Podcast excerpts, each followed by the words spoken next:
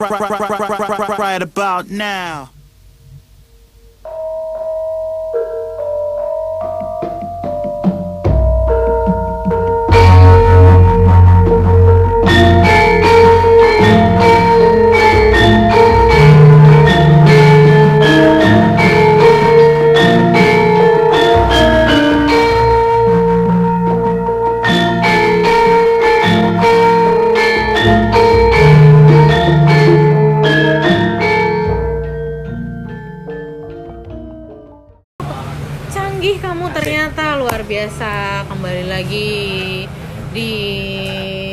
Episode eh babak kita bilang apa?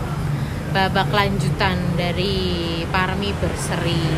Mas, kembali lagi malam ini dengan Parmi diu nah, kerjaannya tuh diulang-ulang gini nih.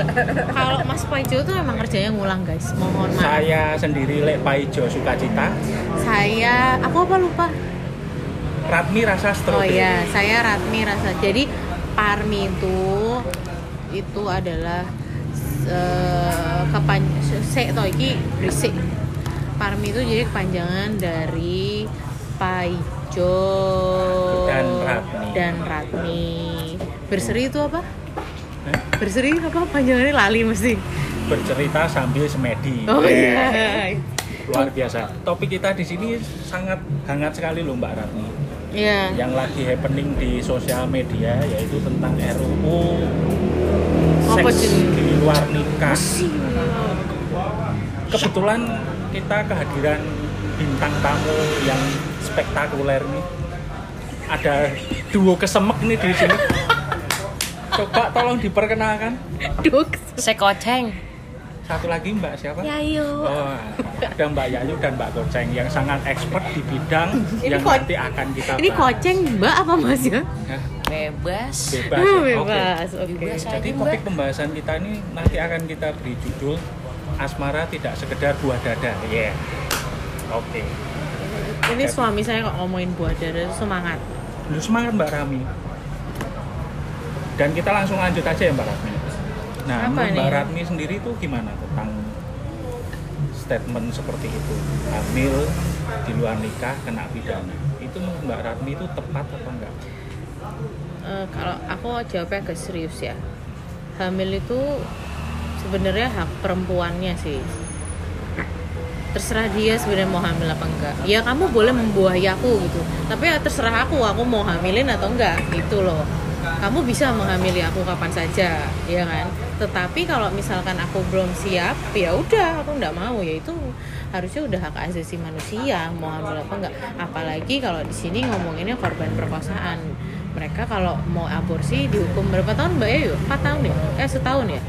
Kan aneh gitu loh. Orang itu dia korban, kenapa korban kok ya dihukum gitu loh kan aneh gitu ini nggak tahu ya ini mengada-ngada apa gimana apalagi gimana pas bikinnya mungkin bikinnya juga pas lagi menghamili sesuatu tapi aku juga nggak ngerti Mungkin kita, kita lempar ke narasumber ya. Mbak Kucing. Yayu Oh, dulu Mbak aja. Yayu. Gimana Mbak Yayu yang udah expert nih di dalam bidang senggama ini gimana?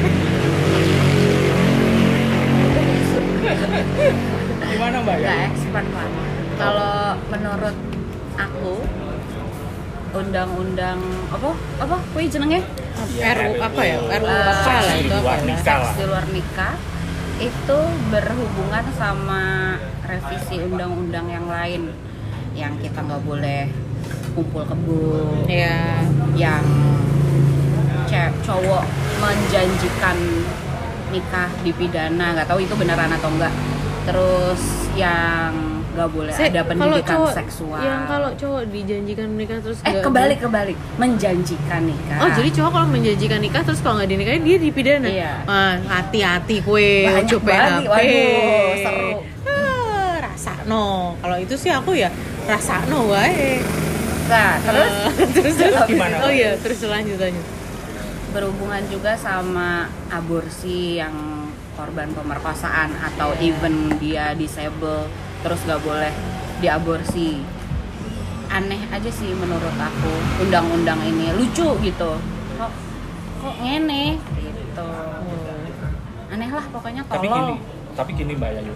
kalau ada pertanyaan biasanya kan kalau mama kita melakukan seperti itu lah kalau misal atas dasar suka sama suka gimana suka sama suka pas ngesek ya kalau jadi suka sama suka enggak lah makanya kalau misal gini ibaratnya kan kita melakukan suatu adegan seperti itu itu kan pasti didasari rasa suka Belum sama tentu. suka. oh belum tentu mbak Belum Yayu tentu. wow expert sekali ya kayaknya mbak Yayu ya lah kadang-kadang ada hilaf? Ya. soalnya mas ada kalau lagi mabuk nggak tahu suka apa enggak oh iya betul juga. Bener Iya. juga iya. Kalau Di- diperkosa udah pasti nggak suka sama iya, suka. di bawah alam sadar. Di iya. bawah alam sadar ya? Iya. tapi dari penampilan itu kan sendiri ya sekarang ya Mbak Yayu. Menurut penglihatan saya nih Le- Pak Ijo nih.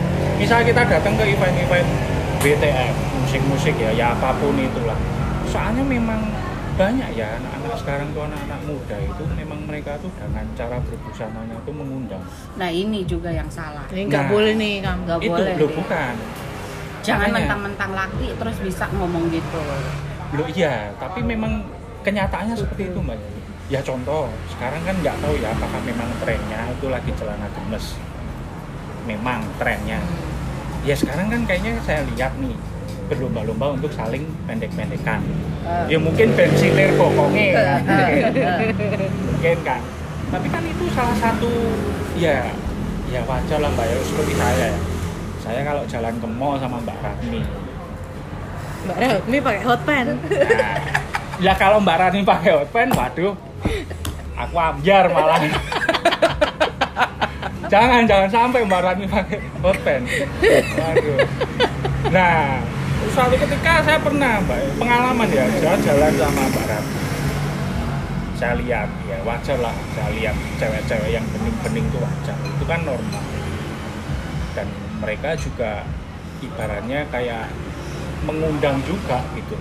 Nah itu kan harusnya apakah ada batasan-batasan tertentu, misal edukasi itu yang harus di apa ya, yang harus diedukasi ke mereka. setuju kalau edukasi tapi edukasi tidak boleh satu sisi Maksudnya bagaimana?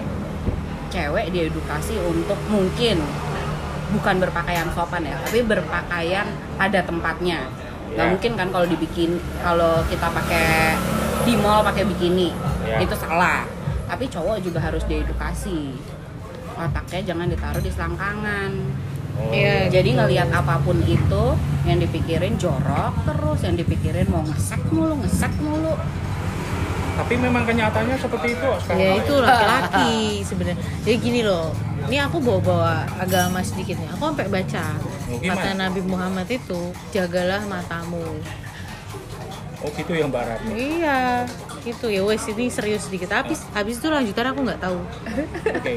Ini Mbak Koceng ini nggak komentar tidur nih. Turu lah. Silakan Mbak kalau Koceng ini kayaknya gimana? lagi berpikir keras. Turunnya pakai K ora Mbak. Koceng ini berpikir kalau Mbak keras Koceng gimana? enggak bos. Kalau apa pun itu sorry ya Mbak Ratmi nih. Kalau dipentokin nama agama pasti salah. Semuanya pasti salah. RUU itu juga gue tidak menyalahkan. Aku tidak menyalahkan. Lali aku harus Jawa ya lali. Bukan menyalah bukan menyalahkan tapi maksudnya dari sosok sosok yang diagung-agungkan sama orang banyak aja dia nyuruh laki-laki untuk menjaga matanya. Gitu loh mbak Koceng. Maksudnya gitu.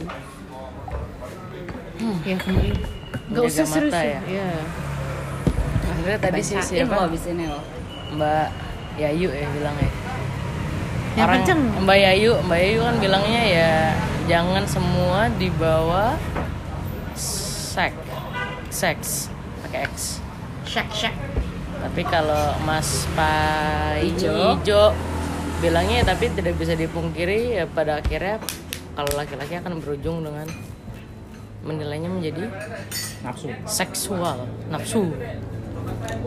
Tapi kan nggak semuanya kali ya Mas Paijo ya? Ya. Nggak? Maaf bentar saya ngidupin rokok saya dulu ya suwi kita Suwi ki. Berat banget Dong ini. deng dong deng jreng dong deng dong deng jreng itu ceritanya eh, apa namanya ceritanya tuh kayak interlude kok interlude apa jenenge ya Prolog dulu. Nah, Prolog. ini udah Ah, ngidupin oh, rokok aduh, ya. Udah ngebul. nikmat banget nariknya kalau kalau seks di luar nikah harus dipenjara menurut saya menurut saya loh ya saya saya nggak begitu menekankan kepada agama atau apa pun itu Hmm. saya lebih ke tapi nggak apa-apa kan ya di sini ya? Ya manusia punya hidup manusia punya bebas sendiri manusia punya batasan sendiri. So what? Kalau di Indonesia ini di- di Indonesia ini semua akan selalu berdasarkan satu agama pada akhirnya ya baik buruk itu akan based on satu agama. Baik buruknya akan dikembalikan lagi ke kita. Ini kan orang timur bla bla bla bla bla bla. Kultur. tapi ke- ketimuran kita itu nggak jadi develop kalau menurut saya ya. Nggak jadi develop karena semuanya jadi malah makin ke sini menurut saya makin dangkal. Ketimuran di Indonesia itu makin dangkal. Agamanya yang selama ini dibilang paling bagus pun di negara ini yang paling mayoritas pun menjadi dangkal gitu aja. Jadinya aneh aja sih. Jadi ya lah orang mau ngemprut aja di- diurusin. Hmm. itu aja sih. Cuman kalau masalah aborsinya somehow saya pro life untuk bagian itu mungkin saya nggak nggak setuju. Cuman tadi bagus sih case nya dibilang lah kalau yang diperkosanya disable. Mereka ngurus Diperkosa or di- di- disable. ya, diperkosa atau disable. Kayak yang ngurus diri mereka aja belum tentu bisa kan mungkin pilihan untuk mengaborsi itu jalan yang terbaik. Ya mungkin harus gimana ya harus mestinya fleksibel kalau untuk masalah aborsi itu kan harus ngelihat dulu konteksnya seperti apa keadaannya seperti apa.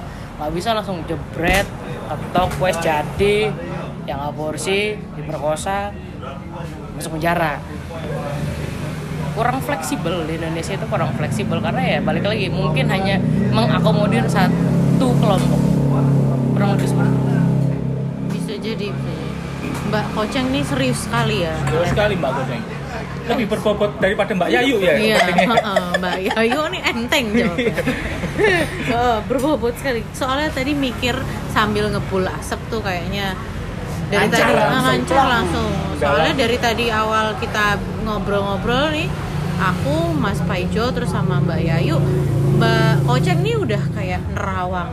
Waduh, apa gitu. langsung bikin poin-poin. Ya pokoknya ya lucu lah ya.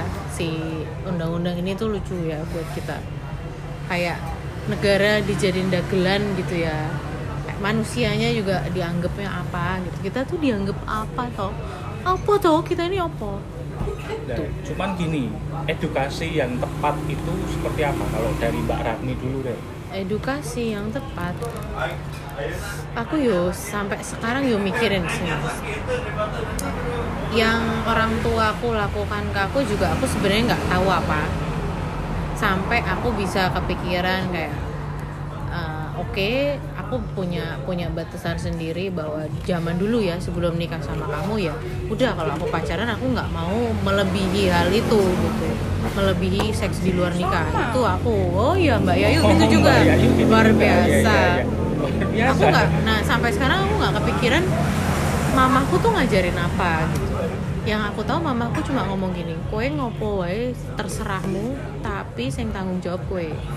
Aku rak tanggung jawab nek ono sing terjadi terjadi ya wes tapi jangan disesali tapi ya udah diperbaiki ke depannya. Nah justru aku nggak dikekang ibaratnya sama ibuku tuh jadi kayak ngerasa ada tanggung jawab moral kepada orang tua. Kalau aku ya jadi kayak eh, aku juga sekarang mikir edukasi yang tepat tuh nanti kalau misalnya anakmu gue lo mas nanti mas. Piye mas? Nek anakmu lanang piye nek anakmu wedok piye?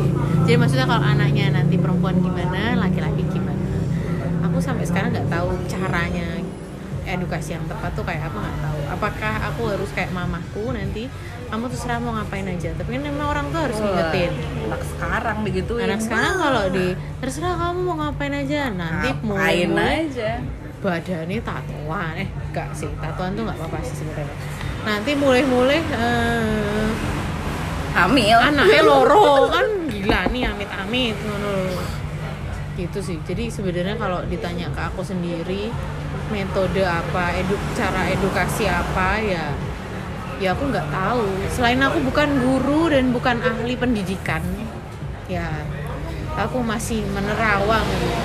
Tapi kalau bacot ya kalau dari bacotnya sendiri sih ya balik lagi aja ke dirinya sendiri gimana caranya Nah, tapi gini Mbak Ratni, kemarin tuh ada kejadian menarik ya. Mm-mm. Ya sebenarnya bukan kemarin. Aku tuh ditunjukin sebuah Instagram nih Mbak Yayu sama Mbak Kucing dari temen itu ada mungkin ya bisa dibilang masih ABG kali ya. Ya SMA. kalau ya range umur SMA. Tapi Instagramnya itu dia bener-bener ya udah tampilannya tuh bener vulgar bikini semua fotonya tuh hampir seperti yang nggak tahu apakah dia demi konten atau memang dia soft selling. Nah, itu kan beda tipis. Nah itu tuh yang kayak gitu tuh kok sampai ngerimen zamanku reneng mau ngono mbak Yayu. Aku zaman SMA itu bener-bener wes dolan neng mau yos sampai seperti itu tuh nggak ada. Tapi tukar-tukaran visi di bokep. Loh itu pasti nah itu Loh, ini kejadian dari Lek Paijo kalau cerita sedikit ya. Sebenarnya gini. Lucu dulu. Kalau menurut aku, seks free sex itu sebenarnya udah dari dulu. Nggak sekarang lah, udah dari dulu zaman aku SMA juga udah ada yang ngelakuin itu. cuma nggak ada platformnya Ya sebenarnya karena Untuk satu berbagi. sosial media belum hype seperti sekarang, yang, Iya. yang kedua platform. Tapi memang dulu tuh udah banyak yang melakukan itu. Ya dulu aku kayaknya pun- dari zaman mamahku dari zaman Iya. nenekku kayak udah ada sih sebenarnya Iya, cuma memang masih betul. tabu aja Nah dulu itu kebatas sama hal yang tabu. Makanya sekarang ini memang agak miris aku melihat itu. Memang ya benar yang diomongin Mbak. Nanti kalau mama kita punya anak cewek gimana ya? hmm, mulus aku mikirin ya Makanya itu sangat ironis sekali dengan apa yang terjadi di RUU ini loh. Maksud aku edukasi yang tepat itu apakah kita perlu ketenangan seks sejak dini ya itu kayaknya satu sih perlu sekarang. Karena udah modelannya kayak gitu ya kan? Maksudnya udah kayaknya emang mesti diajar. Mbak ini kalau mau ngomong lanjut mas. Ko- Iya. eh mbak koceng kalau mbak Yayu kalau mau nambahin langsung.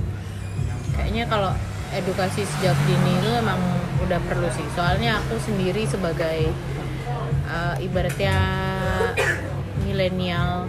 Kita milenial toh? Milenial. Tahap akhir. tahap akhir orang tua kita masih nggak nggak secara gamblang ngajarin seks itu apa. Cuma dikasih tahu kue mens kue harus tanggung jawab. Mens nggak bisa macem-macem. Jadi waktu aku dapet yang diajarin tuh cuma gini kamu udah mens jangan deket-deket sama cowok. Lah kenapa itu Mbak? nah nggak tahu makanya Tapi Mbak Yayu, eh kok Mbak Yayu, Mbak Ratmi nggak pernah melet kan? melet apa ya itu tadi. Karo midsummer eh Ya. kayak Oh, kayak midsummer. midsummer. Somar. ya enggak lah gila banget gila nih melet Oh. somar eh kak ada yang belum nonton nanti takutnya Oh, Oh iya. iya, betul. Spoiler Kita kita. spoiler ya. Bener. Tapi Nah, kalau menurut aku sih edukasi seks zaman sekarang or education in general gitu ya. Itu sih benar-benar harus dimulai dari keluarga sih. ya Gimana caranya ya itu tergantung dari cara penyampaian masing-masing orang tua kali ya. Karena ada orang tua yang mungkin pendekatannya lebih ke agama, ada orang tua yang pendekatannya mungkin ke nilai-nilai sosial atau nilai-nilai culture zaman sekarang seperti apa jadi tapi memang yang paling penting pendidikan seksual sejak dini itu penting banget. Jangan sampai dengan era apa era globalisasi anak SD sekarang udah pada punya Instagram yang kita tidak bisa memfilter lagi tontonan mereka apa mereka follow-nya siapa. Itu kita udah nggak bisa kontrol lagi. Takutnya daripada mereka cari taunya nggak jelas cari taunya hal yang salah yang diketahui kan malah lebih berabe kan. Jadinya emang Iya. paling bener emang ya pendekatan dari orang tua. Kalau Mbak Kucing gimana? buat saya ha. Mbak koceng ini kayaknya rada-rada kayak penyiar radio gitu ya? Ini loh. Kayak penyiar radio tengah malam gitu loh. Buat Kalau- saya gitu ngomongnya kalau saya bilangnya bukan aneh atau nggak normal sih tapi what happened to kids today ya somehow Mbak tolong ya itu Mbak, iki agak Jawa-Jawa, jadi Ah. jangan ke bahasa Inggris bahasa Inggris. Iki Mbak Yayu yo tadi education education. Enggak apa-apa sih. kesal bukan kesalahan bisa jadi kesalahan ataupun ketidaktahuan orang tua di zaman dulu baby boomer ya baby boomer lah Baby ya boomer. baby boomer lah ya untuk masalah seks padahal ternyata saya juga baru tahu dari psikolog anak. Ya kebetulan bila beliaunya juga muslim. Sebenarnya itu sudah dibilang di dalam Al-Quran itu kalimatnya itu jelas. Ajarkan anakmu untuk untuk nih untuk me apa ya untuk menjaga kelaminnya. Nah di Indonesia itu sayangnya dulu itu yang namanya tabu tuh wes dibungkus rapet-rapet. Kalau bisa nggak diomongin tapi Nah, wes. tapi yang kita nggak bisa lawan itu kan perkembangan zaman. Pada akhirnya ketidaktahuan ataupun kesalahan orang tua. Omelet baby bu- baby boomer ini lagi. malah jadinya tuh apa ya snowball. Jadi makin apa ya makin makin ya makin numpuk makin numpuk yang ditutup tutup tutup tutup tutup ketika ketahuannya ketahuannya dikit dikit dikit. Tapi ternyata apa ya dibilangnya eh, rahasia umum gitu loh. Rahasia umum di bawahnya juga ternyata udah banyak yang nger- ngerjain hal-hal kayak kayak gitu juga. Iya. Cara edukasinya pada akhirnya kalau sekarang ya betul tadi mungkin sosial agama dan harus harus ini sih udah harus udah harus dijelaskan seks itu seperti apa. Biar nggak salah. Dan ini nggak tahu ya buat orang tua zaman sekarang cuman tapi ini preference lah ya tapi kalau saya mungkin mungkin akan lebih eh, ngajarin anak tuh ya pertama kalau core agama ya ya udahlah saya gua rasa semua orang juga punya lah core agama apa apa aja yang harus di- disampaikan buat anaknya pasti ada. Terus yang kedua kalau bisa saya ngajarinnya itu di dalam kamus hidup tuh nggak ada nggak ada ka- kata normal. Eh sorry tidak normal. Normal ya what so called normal lah kalau ngomongin normal tuh pasti akan ada baik buruk dan segala macamnya. Bukan berarti menjadikan anak itu menjadi individual untuk mikirnya ya udah apa yang lo kerjain lo kerjain aja. Gue ya gue gitu. Bukan gitu juga. Tapi sekarang tuh orang ya balik lagi yang tadi celana pendek baju kebuka tatoan mungkin. Pada Cewek akhirnya di- ngerokok. cewek ngerokok. Dibilangnya nggak normal begini begini dan begini. Pada akhirnya punya presiden buruk sendiri buat orang yang ya kita kenal juga enggak gitu loh. Ya biar ya udah urusanmu urusanmu tapi ya saya akan menghormati anda. Ada gitu aja. Intinya tapi gitu. mungkin tapi mungkin ya mbak. Kalau mbak sama Mas Paijo di Indonesia mungkin akan lebih akan susah nerima kayak begitu. Balik Iya. lagi kita akan selalu kepentok dengan mayoritas agama di sini dan yang dibilang adat ketimuran kita ya wes itulah. Hmm. Berarti emang apa ya macam-macam ya bervariasi ya. Statement dari Mbak Yayu dan statement dari Mbak Kucing. Nah itu pengaruh nggak kalau misalnya kita udah ngedukasi sama si anak? Kan? atau mungkin anak-anak generasi Z zaman sekarang? Gen Z ya bis kita? Gen Z ya? Gen Y. Gen Y ya? Eh? Lupa abis kita atau sebelum kita habis kita Z habis kita itu abis Z ya? milenial iya Z kan Z. Lalu Z ya. kalau nggak salah. Z kalau nggak salah itu ada pengaruh dari lingkungan nggak Mbak Yayu? Kalau menurut Mbak Yayu nih, misal kita Mbak Yayu nih kan sosialita nih, ya kan pasti kan kalau mama keluar cewek-cewek gitu kan pasti saling berlomba kan, kayak berlomba untuk wah gue pengen nih ibaratnya ini contoh kata ya, gue pengen biar gue juga terlihat menonjol hmm. kalau gue Buah bisa dadanya. hangout atau apa. Nah Hmm. itu pengaruh dari lingkungan kan? Ya, kompetisi juga kan? Iya dong. Nah, nah, makanya. Tapi masing-masing orang menurut aku. Aku kan eh, berkantor di semuanya tuh Gen Z. Hmm, millennials and Gen Z lah. Iya.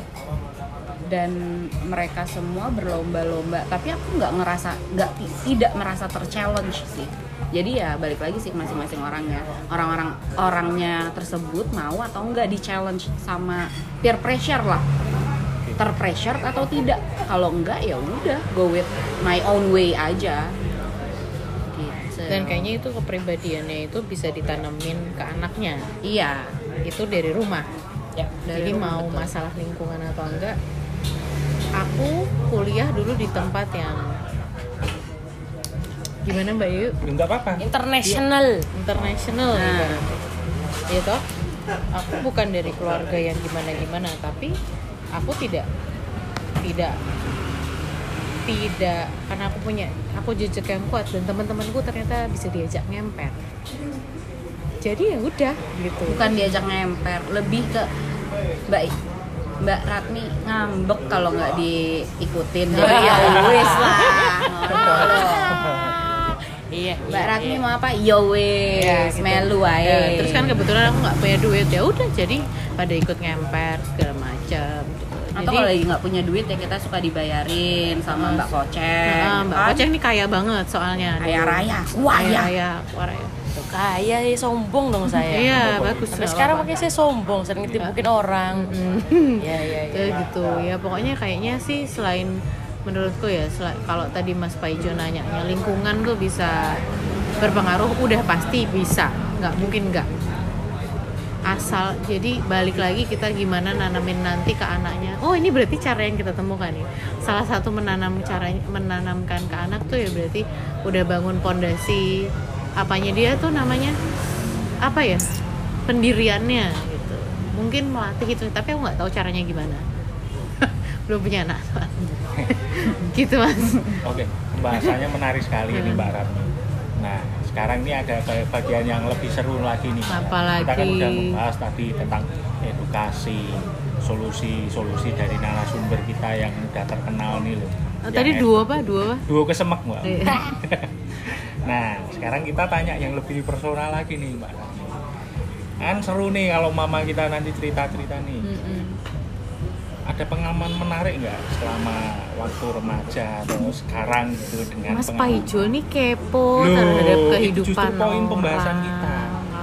Ada pengalaman menarik nggak mungkin dari Mbak Yayu, Mbak Goceng, Mbak Mengenai? Ratmi, saya lo pengalaman itu tentang seks pendidikan Seks. seks Iya. oh ada kalau aku gimana ini Mbak Yayu? Jadi- Antusias sekali sepertinya Mbak Yayu. Mbak Yayu memang expert di bidang Iya, ini iya, iya. jadi dulu beberapa tahun yang lalu lah eh, ponakanku Eh, itu umurnya yang satu SMP lah SMP sama SD nemuin kondom di kamarku oh, eh, itu bekas Mbak Yayu. oh iya iya iya. Mbak Yayu pakai sendiri Oh, Mbak Yayu pakai iya, sendiri. iya, Dua iya, jari. iya, iya, iya. Oh, Iya, nggak iya, dimasukin iya, timun iya. Mbak Yayu. Waduh, patah di dalam. Iya, iya, iya, iya. iya.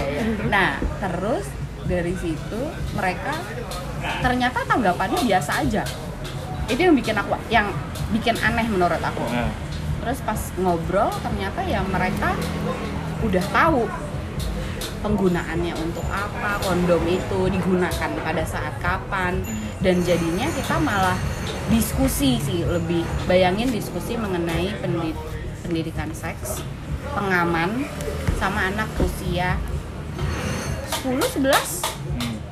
S- SMP lah aku lali lah SMP umurnya dan menurut aku ya itu harusnya hal seperti itu ya wajar aja dilakukan karena ya mereka udah tahu oh jadi kalau lo mau having sex ya lo harus pakai kondom. Biar apa? Biar yang terutama kan ya of course kita harus ngejelasin kalau misalnya eh, menghindari dari STD ya.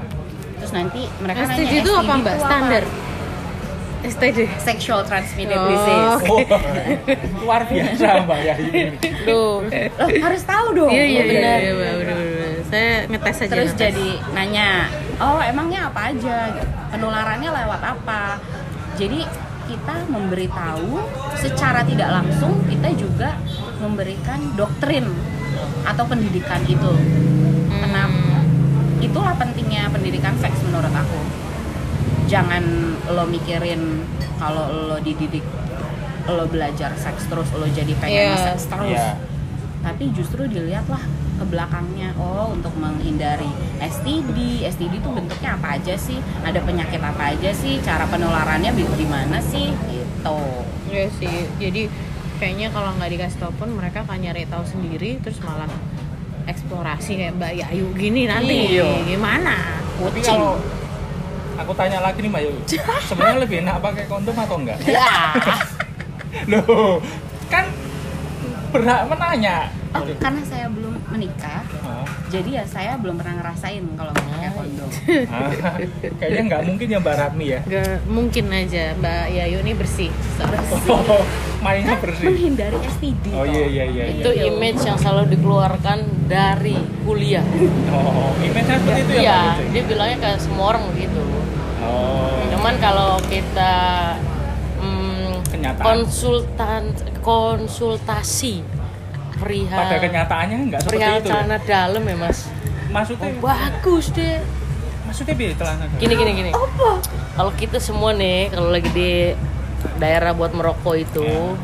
kita ada konsultasi masalah pacaran Hmm. kah masalah enak-enak itulah ya beliau ini yang paling komplit kalau menjelaskan tapi di akhir cerita selalu ditutup dengan saya belum pernah ngapa-ngapain Oh. gitu saya masih perawan itulah ting-ting makanya banyak baca Iso sih. Tapi kalau sampai rasanya dijelasin juga sih nggak tahu tuh dari buku yang mana. Iya nggak mas? Jadi sebenarnya Jan- jan kita nih ya Mbak. Ratmi ya, ketipu sama brosur ya. Ah, bisa, bisa, Oh, bisa. iya. Ketipu sama brosur emang bener. Dia packagingnya bagus. Packagingnya Iya bagus ya. banget, banget. namanya juga anak marketing mbak Oh iya. iya. Jualan terus. Nah kalau Mbak Kucing sendiri ada pengalaman yang mengasihkan nggak? Kalau saya sih, kalau saya saya pribadi sih nggak ada, karena gitu-gitu aja. Saya lebih banyak dibohongin lah kalau saya. Oh. Tapi eh, apa ya? Kalau berhubungan dengan seks ya mas, Iya. Cakep, enak, yo belum tentu orangnya bener. Mbak, udah Mbak Kucing Jujur janjur sih gini, soalnya sih pengalaman sih gini. Gimana itu Wes ca- cakep gue mas. Iya. Wah enak enak bener wes. Tahu nih psycho, wes. Oh. curhat. Gak usah. Tapi kalau kalau untuk cerita tentang tadi kayak Mbak Yayu masalah kondom, nah ini relate sama yang masalah edukasi. Ya, gimana itu? Saya sama adik saya yang paling bontot ini kebetulan laki-laki. Adik saya yang bontot tuh laki-laki. Nah, dari saya bertiga saya ini tiga, tiga bersaudara. Kalau di kalau di summary itu kakak saya itu hanya sekolah negeri ebel-ebel. Saya sekolah negeri topnya, adik saya sekolah internasional. Hmm. Nah, adik saya ini begitu dia masuk di satu perusahaan yang mengharuskan dia dinas jauh di tempat yang ceweknya aduhai saya ngomongin sama dia pekara emprut ya dia biasa aja ternyata lingkungan lingkungan balik lagi lingkungan lingkungan di mana orang-orangnya pemikirannya lebih edukatif kali ya itu Biasa yang, aja. yang mestinya memang dia tahu bukan menjadi hal yang Tabu. tabu, Iya. jadi pada saat dia dia berangkat ke Manado.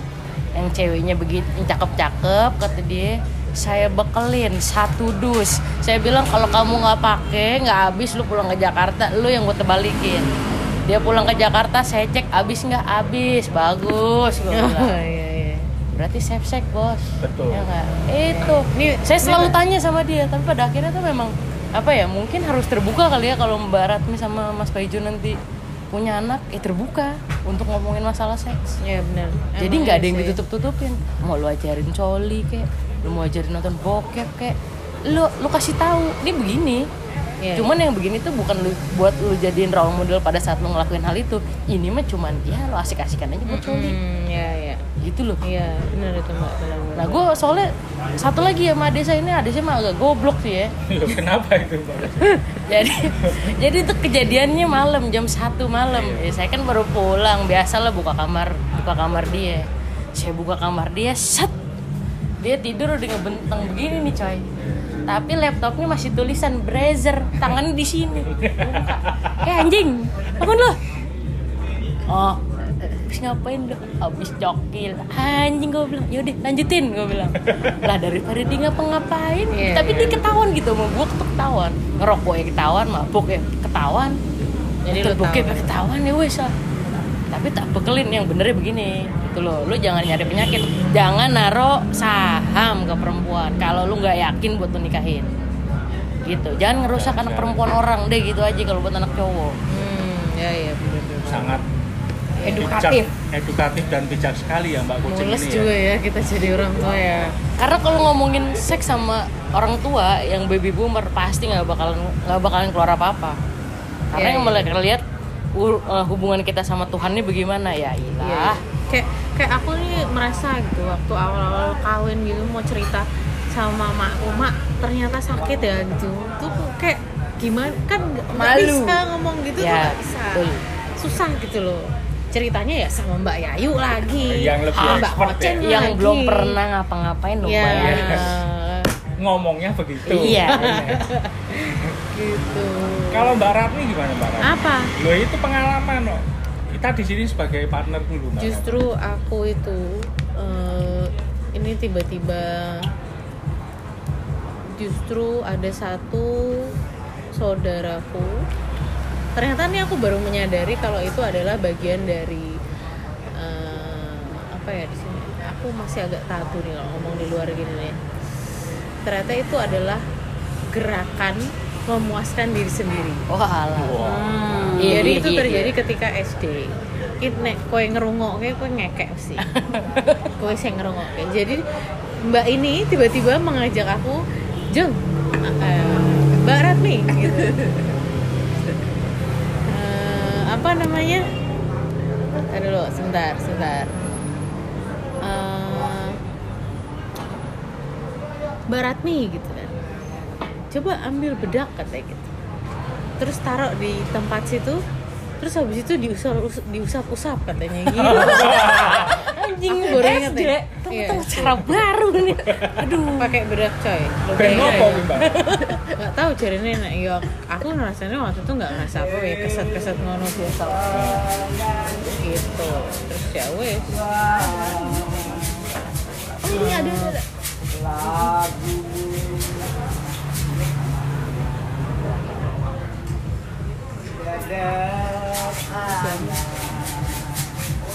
terus terus gimana Mbak Ratni? Ya itu ternyata pas aku sadari se sebesar ini bukan sekarang banget sih. Tapi aku nyadar ternyata oh dia ini ngajari aku me masturbasi. masturbasi. Tapi kan dia juga dan dia tidak menjelaskan gitu tujuan ini tuh apa gitu dan ternyata aku baru menyadari aku punya cerita itu ternyata agak aneh ya lah kalau cara baru juga Mas. Paijo ini gimana Mas Paijo? Dia sendiri dari tadi nih nggak kita tanyain Iya, loh, iya, Mbak. iya, iya. Coba nih, ini harusnya dikorek-korek nih. lah aku kan udah cerita semua sama Mbak Ratni Lah. sebelum nikah aku buka semua nah, ini Sama cerita- aku belum loh. oh iya jadi ceritanya Ya jangan semuanya, Mas. Oh. Ya, Enggak, cukup sama jadi- istrinya aja. Bukan, ya ini kan kita share. Jadi ini Iya. lucu dulu kan memang zaman SMA itu kan kalau umpama kita kelas 3 itu kan pasti senioritas levelnya itu kan tinggi. Biasa kan kalau murid ajaran baru itu biasanya kan kalau anak-anak kelas 3 itu kan saling berlomba mendapatkan bunga kelas masa lu gitu nah suatu kebetulan pas itu ada angkatan baru itu emang lumayan banyak yang masuk cantik-cantik. Hmm. nah entah kenapa ada salah satu yang nyato sama Lek Paijo. Nah, wong saya tuh emang mudanya tuh emang udah kayak Ongki Ale- Alexander gitu loh. Jancur udah charming lah. Ada satu lah ya. Mbak Tut lah saya sensor aja namanya. Jadi ya pacaran baru dua minggu lah kita nonton. Ya diajak nonton saya inget sekali. Diajak nonton. Ini emang agak belatra ini beringas. Si cewek ini emang agak belatra beringas gitu. Jadi pas suatu ketika nonton bareng itu ya aku ya masih mengerem lah. Aku inget kata orang tua aja ya seperti tadi prinsipnya mbak Jangan menanam jangan menanamkan saham jangan merusak anak perempuan Hmm. saya masih inget betul itu prinsipnya saya nonton lah kok grepe-grepe wah itu Anggur-anggur ya mas. anggur-anggur Hmm. kopling kanan Dia ke kiri kamu? iya Oh, oke. makanya agak gelatak beringas itu ya. makanya kan saya untungnya iman tahan Imron yang nggak tahan. Iya bener. Iman tahan Imran. Imron nggak tahan Iya. itu kalau mama saya udah gila tak giring ke gawang tak tendangan sudut masuk Salut deh. gitu Oh iya. Tapi maksudnya yang ngajarin siapa mas zaman dulu? Loh, saya Belajarnya dari mana? Sama apa? Maksudnya Mas Gimana? Pak Ijo ini dapat pendidikan seks yang cukup dari orang tua atau emang bener-bener ngulik sendiri ya itu mulut Iya. sendiri Pas Mas sih. Pak Ijo muda itu kan belum ada internet. Ah, nah itu gimana gitu aku lebih ke ya itu tadi face to face sama orang tua aja oh jadi ngobrol dapat dap- cukup dapat edukasi dari Betul. orang tua ya Betul. ya termasuk beruntung ya Mas Pak Ijo ini ya. Ah, Ya, karena jadi imronnya bisa dijaga dengan baik ya, soalnya repot Mbak Rani kalau situ ngangkang ya sini tegang bingung Bener, bener, Gitu bener, loh. bener. Nah, itu pengalaman itu. Nah, akhirnya ya banyak kok. Sempat ada ya itulah yang saya cerita Mbak Rani. Kalau itu memang ada menyesatkan. Ya ya, ya. menyesatkan ya ibaratnya. Ya kalau misalnya udah kalau kayak sebenarnya kan kalau kayak tadi mbak-mbak yang cuma pakai celana pendek atau cowok pakai yang baju seksi di mall segala macem itu kan juga balik lagi ke cowoknya. Pemikirannya jorok atau enggak. Tapi kalau udah sampai yang mbak beringasan ini ya ya Ya bu. ya embo gitu. Ya namanya manusia. Nah, kalau makanya dulu aja udah ada yang kayak gitu. Kalau sekarang kan pasti lebih liar lagi ya kan, pasti karena gitu loh. karena ada media yang bisa dilihat semua orang. Iya. itu dia. Susahnya di situ. Dan belum ketemu nguliknya aja belum ketemu nguliknya gimana cara menyaring semua itu ke otaknya anak-anak ini yang ibaratnya hidupnya di digital banget gitu. Ya gitu sih mas Oke, berarti kalau menurut saya sih memang bener lah ya kalau kita kesimpulan dari Mbak Yayu sama Mbak Kocing itu memang semua itu berasal dari keluarga dulu. ya paling deket soalnya keluarga Oke. Memang akarnya dari situ. Mm-mm, Ya jadi- lingkungan itu pastilah ada pengaruh, itu pasti. Tinggal tergantung mungkin kalau manusianya prinsip manusianya sendiri sih iya Mm-mm. itu pasti itu pasti juga ada kalau mama kita persenin itu pasti ada ya tapi ya balik lagi dari orang tuanya karena kan memang sekarang kalau kita lihat kan sosial media makin rame Mm-mm. Ya, mungkin anak-anak bisa akses website yang macam-macam Iya lebih pinter justru lebih pinter nguliknya lebih pinter daripada kita gitu kan karena kan jiwa anak sekarang mungkin kalau kita batasi semakin Ringas. ringas semakin berani gitu. dibatasi semakin eh, apa ya aduh copywritingku lagi nggak keluar nih semakin jadi ya ya dibatasi semakin jadi tapi kurang kurang cesplong gitu mas rhymingnya udah nanti tak cari lagi Ya bisa. bisa bisa Oke, bisa ya jadi- pokoknya intinya kalau Dibatasi semakin tak terkendali. nah, nah, ini wah, pinter itu ini Mbak Yayu yang udah Mbak. Yayu nih expert nih luar biasa. Jadi intinya kalau mungkin kalau buat nanti calon orang tua atau orang tua baru ya yang bisa dipetik dari uh, bacotan-bacotan kita ini ya mungkin anaknya ditanemin cara apa ya? Sesimpel ini menurut aku. Kalau sekarang anak-anak kecil, bukan sekarang sih. Kalau anak-anak kecil itu biasanya diajari, eh burungnya, burungnya, burungnya gitu Ah kan. iya iya itu itu Just say to his face gitu. That's Spanish. ya nggak sebenarnya kalau di kamus bahasa Indonesia itu beneran namanya kontol. Nah, ini namanya kontol. Mm-mm. Ini namanya empi. Empi itu bahasa Jawa ya. Apa? Iya kalau di KBBI itu vagina. iya. Ini labia, ini vagina, ini payudara. Yang ngomong aja nama organnya sama kayak iya, seperti benar. kita mengajarkan ini mata, ini hidung, ini telinga.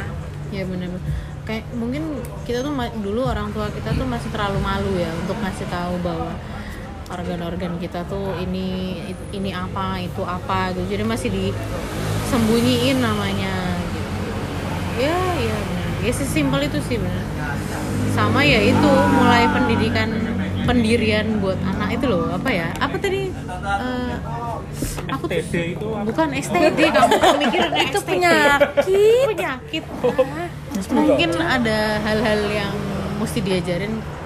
Jadi anaknya tuh punya apa ya kayak punya basic. Eh, aduh aku tuh nggak bisa ngomongnya apa toh. Soalnya bukan bukan psikolog bukan apa. Jadi kayak menanamkan tanggung jawab ya kayak ibuku gitu kali ya. Secara tidak langsung dia selalu ngomong gitu. Pokoknya terserah mau ngapain yang penting tanggung jawab. Pokoknya terserah mau ngapain yang penting tanggung jawab. Kan anaknya jadi mikir gitu. Aku dulu ibuku ngomong gitu loh, pacaran eh.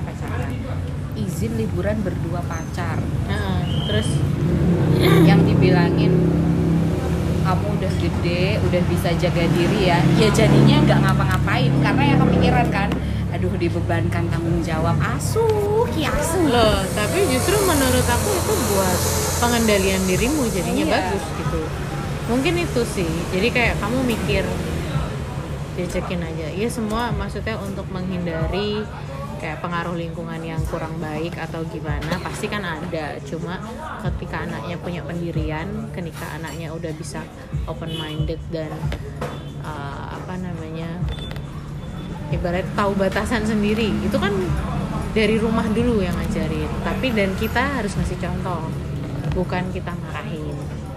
Kayaknya anak sekarang nggak bisa dimarahin ya? Kan Bisa sekarang dia diajak diskusi.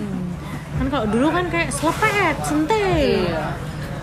Cubit tapi harus satu suara Mbak Ratmi sama Mas Paijo Nah. kalau nanti mau punya anak. Dalam artian gini Mbak Ratmi bahwa value-value hidup dari keluarga Mbak Ratmi. Mas Paijo juga bawa value hidup dari keluarganya Mas Paijo. Tapi kan kalian berdua nih kan menikah toh pasti akan akan pengen punya satu warna value keluarga sendiri buat Iya. anakmu.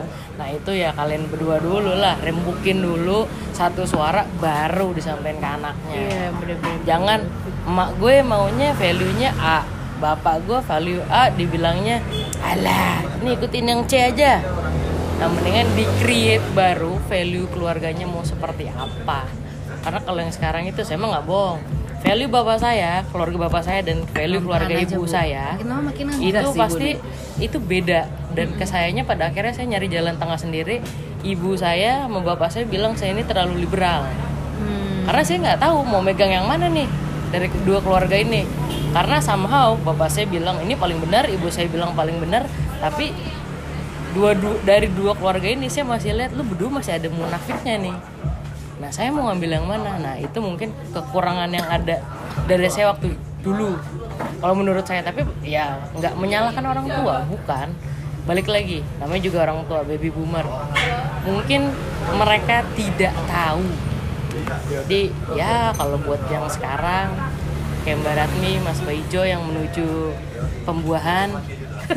Nanti kalau udah jadi buahnya anaknya jangan dibikin bingung iya Jadi Kornya topik jelas. kita malam ini melebar banget ya. Lebar. Dari Justru itu. undang-undang menuju ke parenting. ya parenting jauh ya jadi ya nggak apa-apa lah semoga bisa bermanfaat aja buat yang dengerin ya kan ini lumayan panjang ya soalnya jadi ya nggak tahu nanti orang dengerinnya sampai mana Iya. kita kan bikin satu episode yang kemarin kan udah nggak faedah nah ini kita bukan nggak faedah sih mas itu namanya baru kenalan oh ya belum kenal ini Ber- Berarti ini topik pertama. oh enggak sebenarnya ini udah topik ke 20 lah Oh. cuman yang lulus sensor baru ini Heeh. Berat banget ini topik pertama. makanya ini khusus loh spesial malam soalnya ini lagi tuh Heeh, soalnya pas banget hari ini Maldives tuh ya ini mbak ya Heeh. Kenapa? Pinggiran Maldives Heeh, kita pinggiran kemarin kita take-nya dari Kanada. Oh iya ya saya pinggiran dengar. Maldives ngundang narasumber yang terpercaya ini loh. Mm-mm, mbak dari Koceng sama Maldives mbak lumayan nih makanya eh, tadi aku lali mas mau ngomong aku sih? Mau tahu mau tahu. Lali aku mau ngomong apa? Ya nggak apa-apa. Yang penting kesimpulannya yang kita ambil dari narasumber itu ya tadi edukasi dari keluarga dulu. Ya edukasi dari itu keluarga. penting. Terus inputnya dari Mbak Koceng itu sangat bagus sekali. Ya menentukan value itu penting value-nya harus disamakan. Ngerti mas? Value ki apa? Value itu nilai. Oh iya. Oke oke. Keren price tag. Sama nggak tuh? Iya iya iya. Jadi intinya sih seperti itu sih mbak. Ini motor-motor di Maldives nih berisik sekali ya. Iya, makanya saya bingung ini kita di Maldives kok banyak motor ya. Leisure sunset. Oh iya, Ah, ngejar iya, sunset. iya, iya, bener. Nanti kalau kita punya anak mending sekolah di Hawaii aja ya Mbak Iya, Ratmi. iya nanti hula hoop ya Iya, ulah Heeh. atau jadi perselancar aja biar Iya, seksi. Ya. selancar pas selancar Iya, iya. ya udah tapi nyambung lah itu RU sama iya ya sih. itu kan kalau yang bikin bikin sih, RU itu iya. kan pada akhirnya kita nggak pernah tahu background hidup mereka tuh kayak Iya, gimana Iya. yang tapi tahu di dibikin general gitu loh Mm-mm. Dan mereka pun balik lagi ke undang-undang.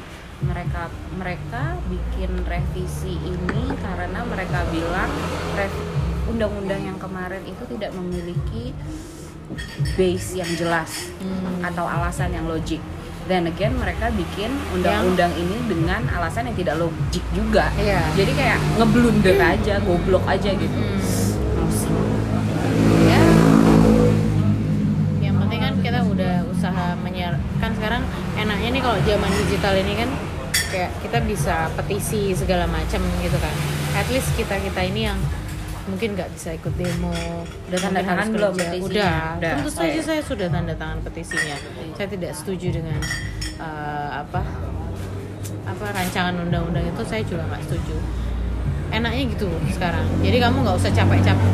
Eh, aku bukan merendahkan yang demo atau apa tapi mungkin value aku aku harus kerja kalian emang demo kalian ya part menyuarakan juga suara kita yang langsung. tidak Heeh. bisa terjun langsung. jadi tapi kita juga mencoba berusaha lewat si petisi-petisi yang ada mas tanda tangan dong mas kau ya mas Iya, Jual dulu. pasti. Ya, jadi mungkin itu maksudnya yang bisa kita simpulin ya. Mm-mm. Ya, kita kan udah memberikan opini. Ya, opini kan bisa saja salah, bisa saja benar tergantung Enggak, persepsi. justru nggak ada yang salah nggak ada yang benar Iya, kalau opini itu jadi tergantung bisa dari persepsi masing-masing. Memang kalau kita lihat itu kan sangat kontroversial sekali. Tapi ya memang balik lagi kalau memang mereka udah punya mindset seperti itu ya sudah. Kita kan cuma memberi masukan yang mungkin bisa berguna buat ke depannya. ya ini kayaknya Mal Maldives itu makin malam makin rame guys Makin ma- jadi kita mau lari ke pantai dulu habis ini. Jadi semoga episode eh episode babak keduanya Parmi berseri ini bermanfaat ya. Berfaedah berfaedah. Cukup berfaedah sih kayaknya ya. Apalagi buat kalian-kalian yang nggak tahu tuh. Tadi kan udah banyak ilmu dari Mbak Yayu. Salut. Kalau Mbak Koceng nih tadi lumayan. Inget ya eh, apa tadi? Jaga Imron. Iya. Jaga Imronnya jangan lupa Oke. ada lagi Mas Paijo yang mau disampaikan Ya, saya kira cukup sih Mbak. Karena Ya, ini waktu udah malam ya. nah nih Mas Eh, loh kok udah malam kan kita mau Sunset. Oh iya mau Sunset, sunset oh, aduh, lupa lupa. Oh jam mau masih jam dulu Indonesia nih oh ternyata. iya iya salah ya Alasan. Ya mau sudah beach itu. party dulu nih Aduh, kita Ya sudah saya Terima kasih, Mbak mengucapkan Yayu terima ya, kasih Mbak Koceng. narasumber, Sama-sama. Kucing. Saya Lek Paijo Sukacita. saya Mbak Ratmi rasa strawberry Oke. Ya, kita ya udah ya mengucapkan terima kasih dan selamat sore ya. Selamat pagi, Pagi. siang, sore, malam, kapan pun kamu mendengar podcast ini. ya udah Kita jumpa di babak berikutnya. dadah Dadah.